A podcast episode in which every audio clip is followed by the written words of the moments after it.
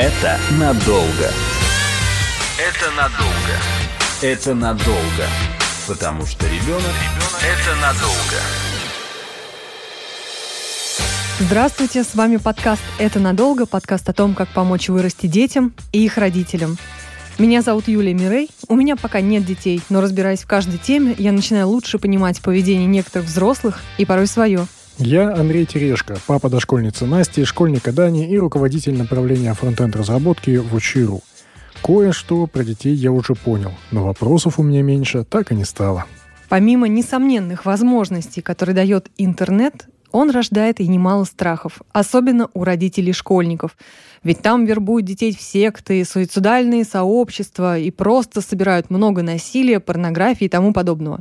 Вот как оградить детей от этого вредного контента и научить их правильно общаться с цифровой средой, мы сегодня и поговорим. В этом нам помогут эксперты, член правления Лиги образования, соавтор программ развития руководителей образования России Российской академии народного хозяйства, руководитель тренингов по применению планшетов в школе Михаил Кушнир и руководитель научно-исследовательского отдела разработки УЧИРУ Диана Колесникова. Здравствуйте. Здравствуйте.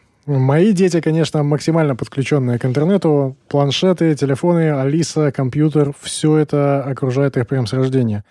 Но при этом доступ их к экранам значительно ограничен. Телевизоров у нас в доме просто нет. У дочери есть планшет, который разблокируется три раза в сутки по полчаса. У сына это там два или три часа в зависимости от дня тоже по полчаса. На всех устройствах родительский контроль белые списки, сайты, приложения ограничены по возрасту только по разрешению родителя. Но при этом я лично не питаю иллюзий по поводу тотального контроля, так как хорошо понимаю, что сын находится в школе, где у многих одноклассников нет никаких ограничений. А, да и возраст такой, что при достаточных усилиях все можно обойти. Михаил, как вам кажется, можно и нужно ли действительно оградить ребенка от всех опасностей интернета? Ну, мы сейчас живем э, в период, когда много всяких разных подходов, целей, задач. Соответственно, есть гиперопека, которая заключается в том, чтобы как можно от большего количества рисков детей оградить. И когда люди моего поколения вспоминают, как они гуляли во дворе, и с каким ужасом смотрят на возможности детей современные родители, мы, конечно, удивляемся. Поэтому я-то ближе к позиции, что важнее не защищать, не ограничивать детей от того, от чего невозможно ограничить, а научить их э, жить с теми рисками и опасностями, которые есть, мне кажется, что это более продуктивно. Ну, хочется тогда сразу спросить, э, что понимать под действительно рисками и опасностями? От чего надо ограждать, а где можно призакрыть глаза и сказать, ну, вот такой мир, это нормально? Мое мнение, что мир такой, какой он есть, и чем к большему количеству рисков мы сумеем детей подготовить, тем лучше. И, в общем-то, дети те же самые звери, которые мы знаем, смотрим всякие, как зверушки играют, как они тренируют фактически те навыки, которые потом пригодятся. Соответственно, важно не бросать э, воду, чтобы человек то ли выплыл, то ли утонул, а вместе с ним двигаться, э, проходить вместе с ним эти самые риски. И если ребенок будет чувствовать поддержку, то он, в общем-то, научится жить в этом мире – ну да, согласна, что, наверное, ребенок не зайдет в группу тех людей, которые призывают их там, к суициду, к прочим действиям, если просто у ребенка выстроен хороший контакт с родителем. Ну а тем не менее, вот действительно вербовка, может быть, в какие-то религиозные сообщества. Как вам кажется, как оградить от них ребенка? Я думаю, что да, как раз не согласна, наверное, с тем посылом, что ребенок не зайдет. Я думаю, что наоборот, любой ребенок, который услышал от своих одноклассников какую-то новость или прочитал ее в соцсетях, вероятно, зайдет как раз в это сообщество но при хорошем раскладе он либо потом это обсудит с родителями, да, либо у него есть другая среда, где он действительно может это переварить и сделать с этим что-то продуктивное. Поэтому действительно, мне кажется, вообще важно говорить не о том, как уберечь, а о том, как создать доверие между родителем и ребенком, чтобы это все могло быть обсужденным, чтобы все это мы могли переварить уже совместно. Тут у меня такой, можно сказать, продолжающий идею вопрос про совместное какое-то проживание, совместное пребывание, потому что мне, э, как человеку, который давно освоил интернет, хотя и родился без него, мне достаточно просто, наверное, с детьми обсуждать эти темы. Я понимаю, как работают интернет-сообщества, я понимаю, что такое дружба в, игр- в играх, поскольку сам это проживал а как совместно проживать и вот общаться с ребенком на эти темы родителям, которые ну, не включены в интернет совсем, и, и наверняка им там все кажется опасным? Здесь, конечно, тоже вопрос, э, как бы, кто конкретно эти люди, да, у которых у самих вообще нет никакого доступа в интернет. Ребенок увлечен какими-то играми, а родитель, например, отрицательно на это смотрит. Конечно, здесь каким-то одним советом не обойтись. И кажется, то, что когда мы начинали, например, я уже там в других ролях работы с учителями, э, периодически обсуждая с ними, как эту проблему решить, мы понимали, что они сами себя не чувствуют безопасно в интернете.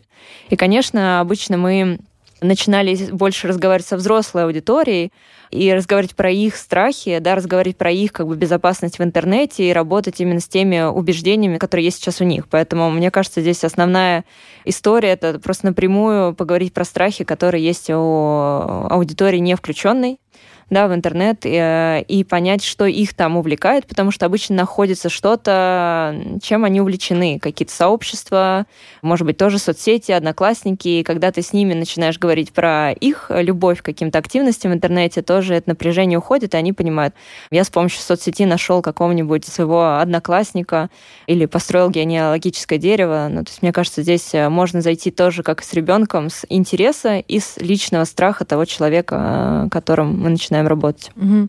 А мне хотелось бы поговорить э, в целом про интернет-этику. Как мне кажется, она должна повторять этику живого общения.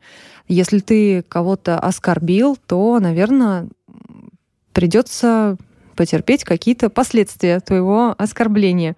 Ну, как, например, все мы знаем, как принято извиняться некоторым представителям политических структур вот, нашей страны. И мне хотелось бы задать вопрос следующий. Какая есть э, интернет-этика и как правильно разговаривать в интернете так, чтобы тебя не заставили потом извиняться или к тебе не приехали ФСБ разбираться, почему ты обсуждал, как взорвать в Майнкрафте какое-то здание. Михаил. Ну, с точки зрения извинений, э, я согласен с тем, что, в общем-то, разницы большой нету. Тут часто обсуждается вопрос, дискутируется, как соотнести этику в обычной жизни, традиционной, очной и в сети. Мне кажется, что если рассматривать жизнь в сети как жизнь э, нахождения в общественном месте, то все вполне себе подходит. И если э, говорить об отличиях, то я бы скорее сказал, что вот есть некоторые такие приемы, которые в очной жизни считаются приличным, а в сети они оказываются неудобные. Например, когда начинается какой-нибудь вебинар или какая-то совместная сетевая встреча, мы при очной встрече привыкли здороваться. Вот. Соответственно, когда начинают э, сотни человек, приходящих на вебинар, здороваться в, в одном чате, то в результате все содержательные сообщения, которые в этом чате были, оказываются погребены под этими «здрасте», которые, в общем-то, никому ничего и являются просто неким следом очного общения. То есть это вот такие вот редкие поправки. Вот. А сама по себе такая проблема возникает отчасти из-за того, что у некоторых создается иллюзия того, что в сети он является инкогнито, и он может себе позволить поскольку его никто не определит, кто и где, все что угодно. Но на сегодняшний день, по-моему, уже достаточно известно всем, даже тем, кто в сети активно не участвует, не живет, что, в общем-то, инкогнито в сети нет, и скорее даже наоборот есть красивые такие трюки, эффекты, когда за шторкой прячется небольшая команда людей, которые умеют ловко давить на кнопки, а за этой шторкой беседуют двое, и буквально в течение пяти минут на ушко одному из них сообщают практически все про его собеседника, и для него это является неожиданностью. Но поскольку это уже довольно давно было, я думаю, что это не, не новое, и поэтому практически уже, ну, наверное, трудно найти сегодня людей, которые считают, что они действительно инкогнито в сети. Поэтому вот этот вот эффект того, что я могу все что угодно, вряд ли оправдан. Я хотела добавить, что, кажется, и в обратную сторону сейчас происходят такие процессы, кажется, что как раз какое-то поведение, которое становится нам привычным действительно в сетях, допустим, возможность взять свободное свое время на то, чтобы не отвечать моментально да, на какое-то сообщение, оно как будто бы влияет и на поведение, наоборот, в офлайне. То есть все больше замечаем того, что люди как будто бы делают более прозрачные коммуникации, например, там тоже проговаривая, что, не знаю, я прямо сейчас не готов тебе ответить, и мне кажется, что многому как раз соцсети нас, наоборот, могут и научить здесь. Ну да, и на самом деле, вот мне кажется, что еще все-таки есть отличие, вот, эм, скажем, живого общения, офлайнового общения онлайнового общения. И, как мне кажется, оно связано с, даже не с э, какой-то иллюзией анонимности. Ну, я, во всяком случае, там, старшему сыну рассказываю о тех случаях, которые... Вот, о, о случае, когда ФСБ пришло к школьникам, которые в Майнкрафте обсуждали взрывы. Случай анекдотический, э, конечно, но за ним идут реальные последствия. Также я ему рассказываю про то, что если он будет э, качать пиратский контент, то это может тоже повлечь за собой последствия, ну и так далее. То есть об этом периодически... Какие последствия? Ну, если мы говорим про пиратский контент, и если его будет много, если ты будешь его раздавать на торренте, не только скачивать, но и распространять, то это распространение контрафактной продукции, в общем, э, типа того. Это нарушение лицензии, и, соответственно, надо будет платить штрафы довольно большие. Если они прям много насчитают, то это там переходит и в какие-то более серьезные последствия. Ну, для меня, как для его родителя в данном случае, но тем не менее. И про это, про все я проговариваю. Так же, как я проговариваю про последствия каких-то нарушений в реальной жизни. Про то, что там, когда была мода снимать колпачки с э, автомобильных э, колес не знаю уже, какой она соцсети была. Вот. И мы напоминали с моей женой, вот сыну в основном, что помни, что ты все равно находишься постоянно под присмотром, поскольку везде камеры. Ну, то есть не надо этого делать, даже если тебе вдруг такая мысль придет. Во-первых, потому что это чужое имущество, во-вторых, потому что ну, тебя все равно увидят. Что, мне кажется, действительно отличается, это то, что в интернете сейчас нету забвения никакого. Все, что ты когда-либо, где-либо, где угодно сказал, когда-либо, где-либо, куда-либо закинул, залил, оно все остается в интернете, оно все доступно для, в том числе для людей, которые хотят тебе не очень хорошего. Угу. Это относится и как к, и как к властям, которые могут тебя за что-то привлечь, так и к каким-то правонарушителям потенциальным. И это э, старый мем про то, как я закачал в интернет что-то, как мне выкачать обратно. Угу. Было бы смешно, если бы не было так грустно, потому что на самом деле вся информация, которая в интернете есть, практически за, за редким исключением, она прозрачна, она доступна, она, и, и можно идентифицировать ее источник. И вот это, мне кажется, очень серьезная опасность. То есть нужно помнить, что все, что ты в интернет залил, все там и останется. То есть, получается, опасность не столько в том, что там дети могут увидеть, а в том, что они туда сами заливают. В принципе, 50 на 50 такая, правильно?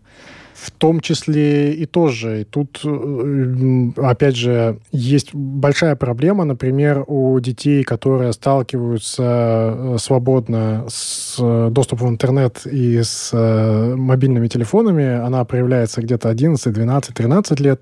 Есть такое явление, называется секстинг. О, что это? А, как можно догадаться по названию, это что-то связанное с сексом и текстом. На самом деле это направленное, ну, как, в каком-то, с каким-то сексуальным подтекстом чаще всего общение. Банально это пересылка фотографий. Дикпики? Эротического. Ну, там дикпики, надеюсь, что их там нет. Но что-то похожее на это у детей начинается довольно рано в школе, и с этим регулярно случаются скандалы. Просто на регулярной основе. Но проблема не в том, что э, ребенок э, там переслал кому-то свою фотографию без одежды, тот там посмеялся и на класс разослал. Ладно, это большая травма, большая проблема. Проблема даже не в этом. Проблема в том, что эту фотографию уже не выгрузить. Угу. Хорошо, а можно, извините, я сейчас э, еще тогда вот про это спрошу. А как насчет некоторых известных скандалов, когда человек даже не хотел сливать, но у него вроде как что-то взломали и что-то слили, и потом его не берут в футбольную команду страны играть. Вот. Э, стоит ли заклеивать вот эти значит, камеры у компьютеров, у телефонов, или все-таки можно расслабиться на этот счет, Михаил? Ну, кто сильно волнуется, может заклеить. Вот э, в ряде решений утверждается, что якобы технологически там сделано так специально светодиод, что если идет реальная передача сигнала, то светодиод светится. Есть, правда, практики, когда их пытаются замазать, закрыть как раз светодиоды, чтобы владелец не знал, что он работает. Вот. Но учитывая, что есть разные устройства, и не все к этому относятся очень трепетно, то это, ну, в принципе, риск такой вполне реальный. Но кроме камеры есть же еще и микрофоны угу. вот, у которых нету светодиодов. Вот, как раз на некоторых устройствах уже начинают ставить светодиоды для индикации звука.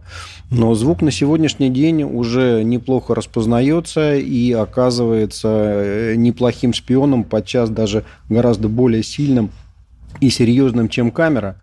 Вот. И в этом смысле я так как раз, может быть, неожиданную вещь скажу. Мы же, вот особенно если говорить о тех родителях, которые пытаются оградить своих детей от всякой вредной информации, значит, они при этом используют разные технические средства. Вот. Но при этом они должны зарегистрироваться, это все должно оказаться вот в сетевых ресурсах, и на самом деле это появляется еще один источник э, приватной информации. Мы, казалось бы, защищаем с помощью вот этих вот секьюрных средств, а они сами э, содержат персональные данные, э, гарантировать которых, в общем-то, трудно. Вот как уже прозвучало, все, что попало в интернет, оно может оказаться общедоступным. Конечно, вы контракт заключаете с компаниями, которые уверяют, что они все из себя супернадежные, но, во-первых, сегодня она надежная, завтра непонятно какая – во-вторых, мы уже знаем полно случаев, когда из самых супернадежных компаний данные все-таки уходили и оказывались открытыми. И это еще один довод вот в пользу моего представления о том, что важнее не пытаться защитить от того, от чего вряд ли реально защитить, вот, э, чем учить все-таки э, в этом жить. Я, может быть, поделюсь историей, которую услышал от одного очень известного, не буду поэтому называть э, фамилию специалиста по цифровым технологиям.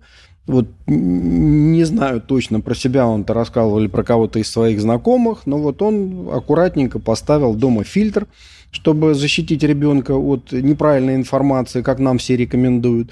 Потом в какой-то момент ему самому куда-то надо было попасть, и он через этот фильтр не мог пройти. Как вы думаете, как они решили проблему? Раз, два, три, догадались, да? Ребенок сам ему показал, как обойти этот фильтр. Сейчас, извините, я профан вот в этом во всем. Это что за фильтр такой, про что сейчас речь идет? Но существуют решения, которые позволяют оградить ребенка от неправильной информации. То есть стоит фильтрация, и если вдруг идет или запрос, или сама информация неправильная, то он блокирует эту информацию. То есть предполагается, что ребенок не получит доступ к неправильной информации. А, извините, это идет через провайдеров как-то или в телефон установлено? Устанавливается или что? Есть разные варианты. Есть вариант, что вы настраиваете свой э, аппарат. Есть вариант, когда вы настраиваете сетевой фильтр, и он на входе, в принципе, не пропускает адреса тех сайтов, которые mm. неправильные. Есть такие фильтры, которые на ходу отслеживают, пытаются анализировать информацию. Если они считают, что она неправильная, то они отсекают, не дают. На экране появляется сообщение, что это контент мы сочли неправильным, поэтому вы его не получите. Соответственно, получается, что если мы в дома ставим такой фильтр, то ту информацию, которую нельзя показывать детям, вот ее не получит никто. Вот в этой истории как раз э, самому родителю, который настроил этот фильтр, понятное дело, он долго им не пользовался, как настраивать забыл, вот, и ему вдруг потребовалось выйти, а фильтр его не пускал.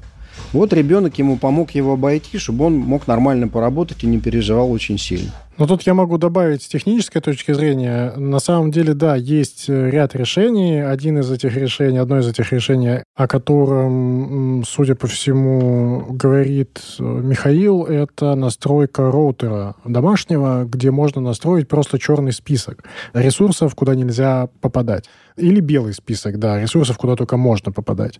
Проблема в том, что с черным списком вам нужно знать список этих ресурсов И, ну, это довольно сложно. Есть также решение, когда вы можете воспользоваться, есть у Яндекса такая хорошая история, где они рассказывают, каким образом можно, э, скажем, отфильтровать на определенном уровне, тоже через роутер, путем подключения к сервисам Яндекса, роутера, отфильтровать от вредного контента, но опять это тот контент, о котором знает Яндекс. А есть решение, которое использую я, но такое более в лоб, наверное. На каждом мобильном устройстве есть решение для родительского контроля на сегодняшний день, э, как для Android, так и для iPhone. И там, и там есть возможность заблокировать устройство на какое-то время, установить разрешение для конкретных приложений, ну, то есть, чтобы приложения ставились только с вашего разрешения. И также там есть возможность установить выход в интернет на какие-то сайты, да, по белому списку только с вашего разрешения. То есть, когда ребенок переходит на какую-то новую страницу, вам приходит оповещение, и вы смотрите и такие, ну, ладно, это типа там анекдоты пусть смотрят. У нас настроено именно так. Но при этом, опять же, да, это хорошо работает для маленьких детей, это хорошо работает, чтобы огородить ребенка от случайного просмотра порно, который, ссылку на который он получил в учебнике английского языка. Была такая история. Э, вот. То есть от случайного, да. Ну, но если ребенок задастся целью получить какую-то информацию, скорее всего, он ее получит. Я сейчас просто сразу представил, какие же слова он смог бы там выучить. Ну, какие-то смог бы, часто повторяющиеся, в принципе. Ну, да, там английский практикум. Это надолго.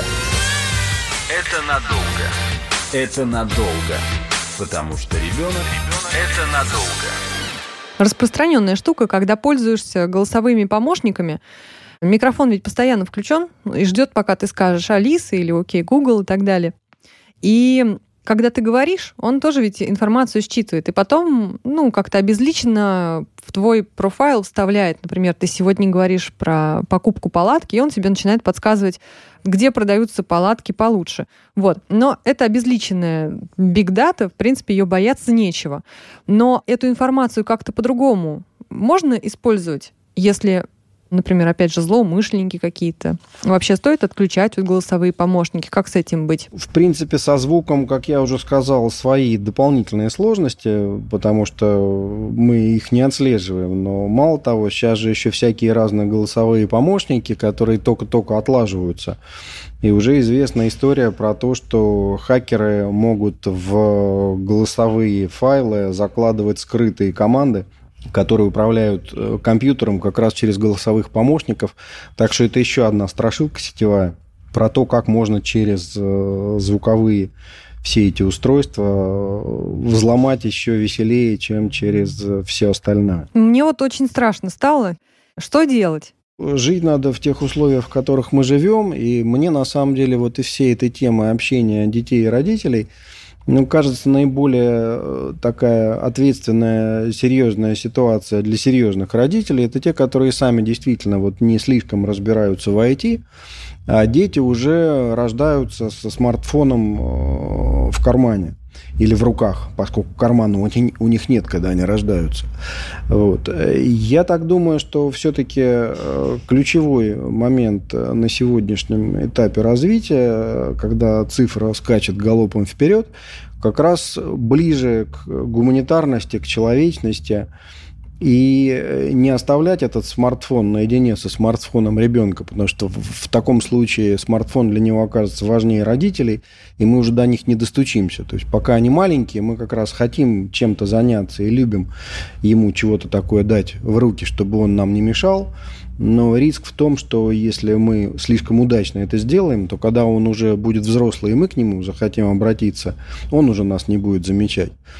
Поэтому вот я считаю, что рецепт практически от всех вот этих вот рисков для тех, кто не гиперпугливый э, и тот, кто понимает, что ребенку жить в этом мире и иного э, шанса научиться в нем жить как все это пробовать на зуб, это идти с ним вместе рядом. И даже если ребенок лучше э, взрослого разбирается во всех этих сетевых вещах, если взрослый рядом с ним, то даже те самые риски, которые возникают, он просто своим взрослым опытом, взглядом, э, общением с э, какими-то своими более грамотными друзьями, коллегами, сможет э, лучше защитить. Даже если они куда-то вляпаются, они вместе будут из этого выходить. Действительно, в безопасности, в принципе, э, еще, можно сказать, принцип такой, все, что доступно, все небезопасно.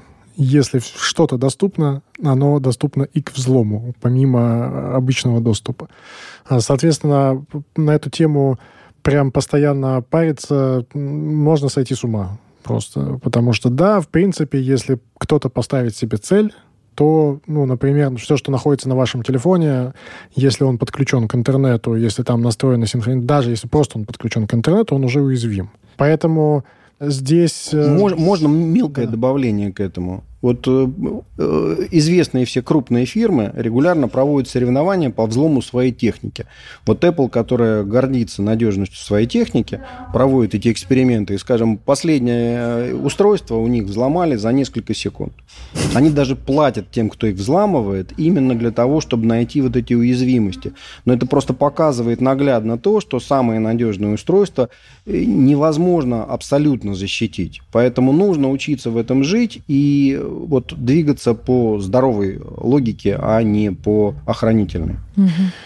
Да, да, все так. Э, и у меня вот какой вопрос интересный в связи с, с, с этим всем. Э, хорошо, когда ребенок, э, ну, относительно маленький, и да, он может там что-то в интернете увидеть, в Ютубе перейти после мультика куда-то не туда, возможно, и он, скорее всего, придет к родителям с этим, если родители не будут э, как-то слишком остро реагировать, то все будет хорошо.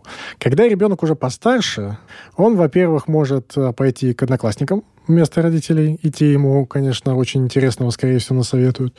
И еще он может обратиться к соцсетям, к людям, которые вообще, в принципе, для него незнакомы, лично недоступны. И вот это, как мне кажется, тоже такая интересная своего рода уязвимость. Когда вообще, в принципе, детям можно показать соцсети, я не знаю, и, по крайней мере, ну, когда им, их вообще туда можно пускать, в принципе, да, и какие там основные угрозы в соцсетях?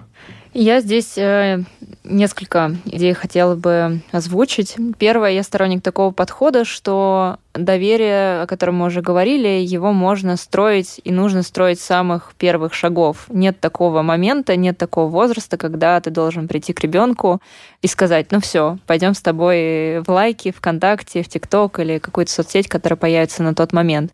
Поэтому мне кажется, что если сам ребенок, например, проводит с вами какое-то время, да, или даже вы в какой-то момент решаете посидеть в соцсетях, это может быть уже то упоминание и тот контекст какой-то правильный, да, который вы можете начать создавать, показывая, что для чего вы там это делаете, да, что, например, вы отправляете приглашение на ужин к вашим друзьям, показывая, что это инструмент, которым мы можем пользоваться, а не самоцель.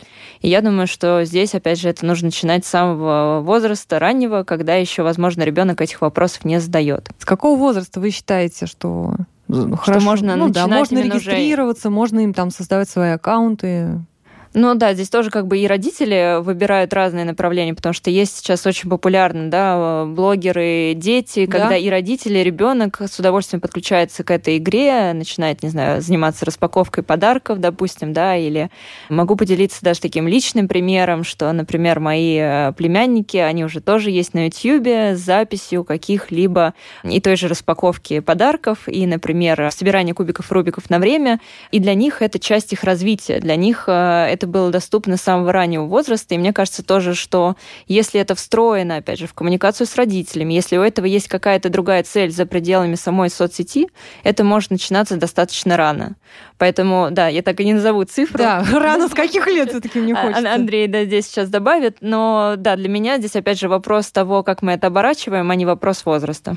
Мне кажется, что действительно это не вопрос возраста. Ну, то есть моя дочь, например, смотрит YouTube. YouTube это, можно сказать, что социальная сеть. И активно готовится там что-то записывать. Пока она туда ничего не выкладывает, ей 6 лет. Но она уже прям ставит себе задачу какую-то, снять какое-то видео и так далее. То есть я вижу, что скоро что-то, что-то в эту сторону будет, какое-то движение. Сын, естественно, тоже на YouTube что-то смотрит, но у него, например, недавно он, по-моему, ну, какое-то время назад он поставил себе ТикТок. Я представляю, что такое ТикТок, но меня там нету. То есть я представляю по каким-то отдаленным там вещам, и поэтому я просто у него спросил, а что же ты там смотришь, расскажи, покажи, что там интересного вообще, что тебя интересует. Ну вот он рассказывает, показывает, что там интересного. Я с удивлением узнаю, что он там смотрит не только там какие-то странные челленджи и вот это вот все, а там также есть и какие-то образовательные видео, например. Ну, как-то так. Да, на самом деле большим удивлением, когда действительно доверительно начинаешь общаться со школьниками разных возрастов, оказывается, что тот же YouTube, многие из них используют э, именно для образования, для обучения, и этого гораздо больше в жизни детей, чем в нашем восприятии взрослых, где нам кажется, что 90% это какая-то развлекуха и что-то очень странное, и там, может быть, случайно попадается какое-то видео, как сделать э, домашку. На самом деле, если оставить в покое ребят и дать им возможность пользоваться этими ресурсами, они совершенно по-другому распределяет свое время в соцсетях, чем нам тоже кажется. Угу. Можно мне еще чуть-чуть вернуться к безопасности? Совсем немножко.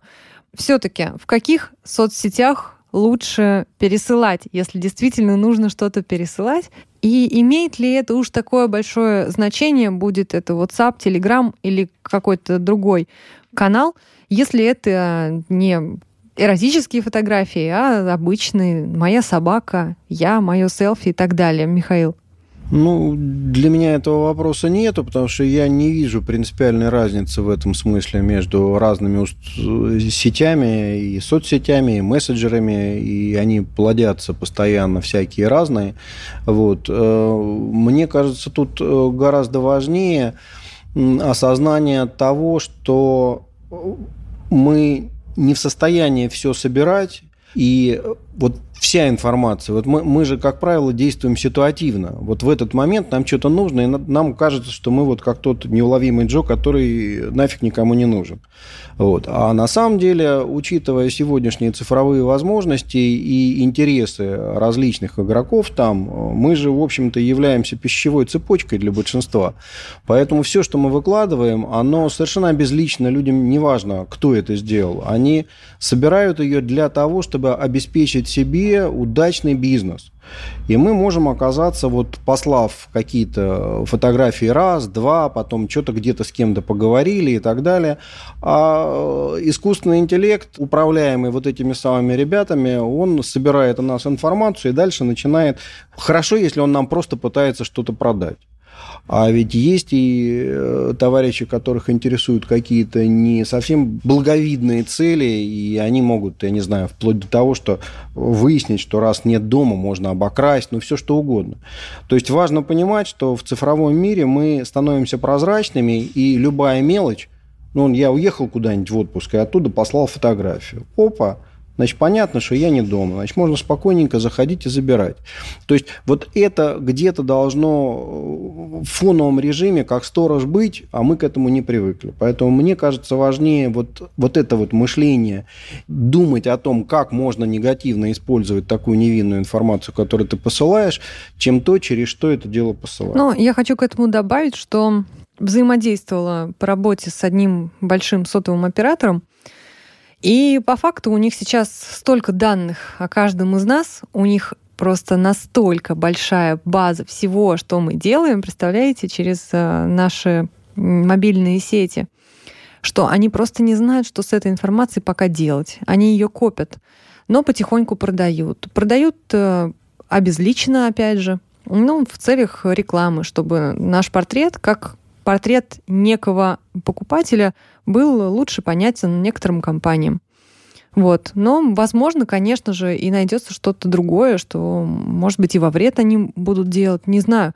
Но в целом, мне кажется, что бояться этого тоже не надо. Потому что вот на, на данный момент, как мне кажется, ну я же профан в этом, что это все достаточно обезличено и просто создает портрет некого потребителя такого? Известно, что собрали за неделю вызовы такси абсолютно обезлично в стольном городе Париже. И вот по э, недельному вот этому объему заказов моментально вычислили, э, кто из известных людей где живет просто по совокупности данных. Поэтому вот эта вот э, вера в обезличенность этих данных, она тоже очень сомнительна, и, но это мы фактически уже вламываясь в другую проблему, на которую у меня давно болит голова, то, что закон персональных данных вроде бы призван нас защищать, а на самом деле он нас не защищает, и нужно по-иному подходить. Эту мысль, в принципе, я уже сегодня произносил. Mm-hmm. То есть, на мой взгляд, мы с бумажной логикой мышления, э, жизни и так далее попали в цифру, и в результате у нас все становится сильно прозрачно. Чем больше мы уходим в цифру, тем больше нам нужно переосмысливать способ жизни с тем, чтобы вот этих вот рисков избежать. Угу. Тогда все, задаю совсем последний вопрос от меня. Вот совсем тем, что мы сейчас сказали, про опасности, которые нас там подстерегают в этом черном пространстве. Так э, что же делать? Может быть, три рекомендации конкретные, которые помогут родителям защитить э, своих детей от каких-либо неприятных последствий взаимодействия с интернетом. Диан, может быть, вы начнете? Да, давайте я просто подытожу. Мне кажется, то, что уже было сегодня произнесено, возможно, Михаил дополнит, что первое и самое важное, это действительно вместе с ребенком вообще проходить этот путь, вне зависимости от того, разбираетесь ли вы уже в современных технологиях, или для вас это тоже какая-то черная, пока слепая зона. И это, пожалуй, первое и самое важное. Вторая история про то, что помнить, да, про то, что соцсети, как и любые другие технологии, это лишь инструмент, и понимать, какой контекст, э, для чего, для каких целей мы это используем.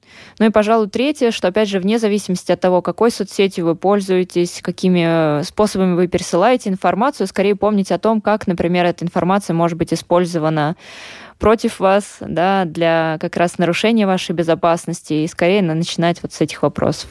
Угу. Ну и от вас, Михаил, три последние какие-то рекомендации. Э, ну, наверное, ключевая, которая вообще всеобщая, человеческая для отношений родителей и детей, дети должны быть уверены, что что бы они ни сделали, что бы с ними ни случилось, э, они всегда могут прийти к родителям, потому что родители их любят, и из любой беды всегда есть выход, раз. Второе, то, что какие бы страсти э, там не пугали бы нас, они все равно в этом мире есть. И если мы живем, то значит мы э, вот живем с ними и учимся с ними быть, вот, независимо от того, насколько они страшные. Просто вот мы живем и живем. Жизнь – это чудо, которое вот надо прожить максимально интересно и содержательно, а не прятаться от них, как бы это ни казалось даже страшно. Ну что ж, друзья, подводя итоги, я сделал для себя два главных вывода. Первый — это не оставлять смартфон или планшет или компьютер вместо себя, взаимодействовать с ребенком, создавать с ним доверительные отношения, и тогда ничего, что поступит из интернета, не пройдет мимо вас, а придет к вам, и вы сможете дать разумное объяснение ребенку, что это такое, как с этим быть. Ну и второе, это как я сегодня поняла, большее значение имеет не то, что идет из интернета, а что идет в интернет от вас, вот это или от ребенка. Вот это действительно может быть опасно. Ну, я, наверное, так скажу, что абсолютной безопасности в интернете достичь невозможно. Там есть невероятное количество возможностей, которыми можно навредить, которыми может ваш ребенок, кстати, тоже навредить другим детям. И, и переживать об этом то же самое, что переживать в собственной реальной жизни, что вам любую секунду, когда вы идете э, там рядом со зданием, может на голову упасть кирпич. Может, может. Стоит ли об этом переживать? Наверное, нет. Но иногда поглядывать наверх все же стоит. А в целом кажется, что решение всех этих проблем действительно лежит не в плоскости технологий, а в плоскости работы с ребенком, обучения ребенка соблюдать свои и чужие личные границы, развитию критического мышления, эмпатии, о чем вы можете послушать в наших других выпусках. Ну и главный, мне кажется, главная история, которая прозвучала, что детей на самом деле можно оставить в покое. С вами был подкаст «Это надолго». Мы говорили о том, как оградить детей от вредного контента и научить взаимодействовать с цифровой средой. У нас в гостях были член правления Лиги образования, соавтор программ развития руководителей образования России, Российской академии народного хозяйства и государственной службы, руководитель тренингов по применению планшета в школе Михаил Кушнир и руководитель научно-исследовательского отдела разработки УЧИ.ру Диана Колесникова. Подписывайтесь на подкаст на сайте ria.ru или смотрите нас на YouTube-канале подкаста РИА Новости. Будем и дальше помогать расти детям и их родителям. Это надолго. Слушайте эпизоды подкаста на сайте ria.ru в приложениях Apple Podcasts, CastBox и SoundStream. Комментируйте и делитесь с друзьями.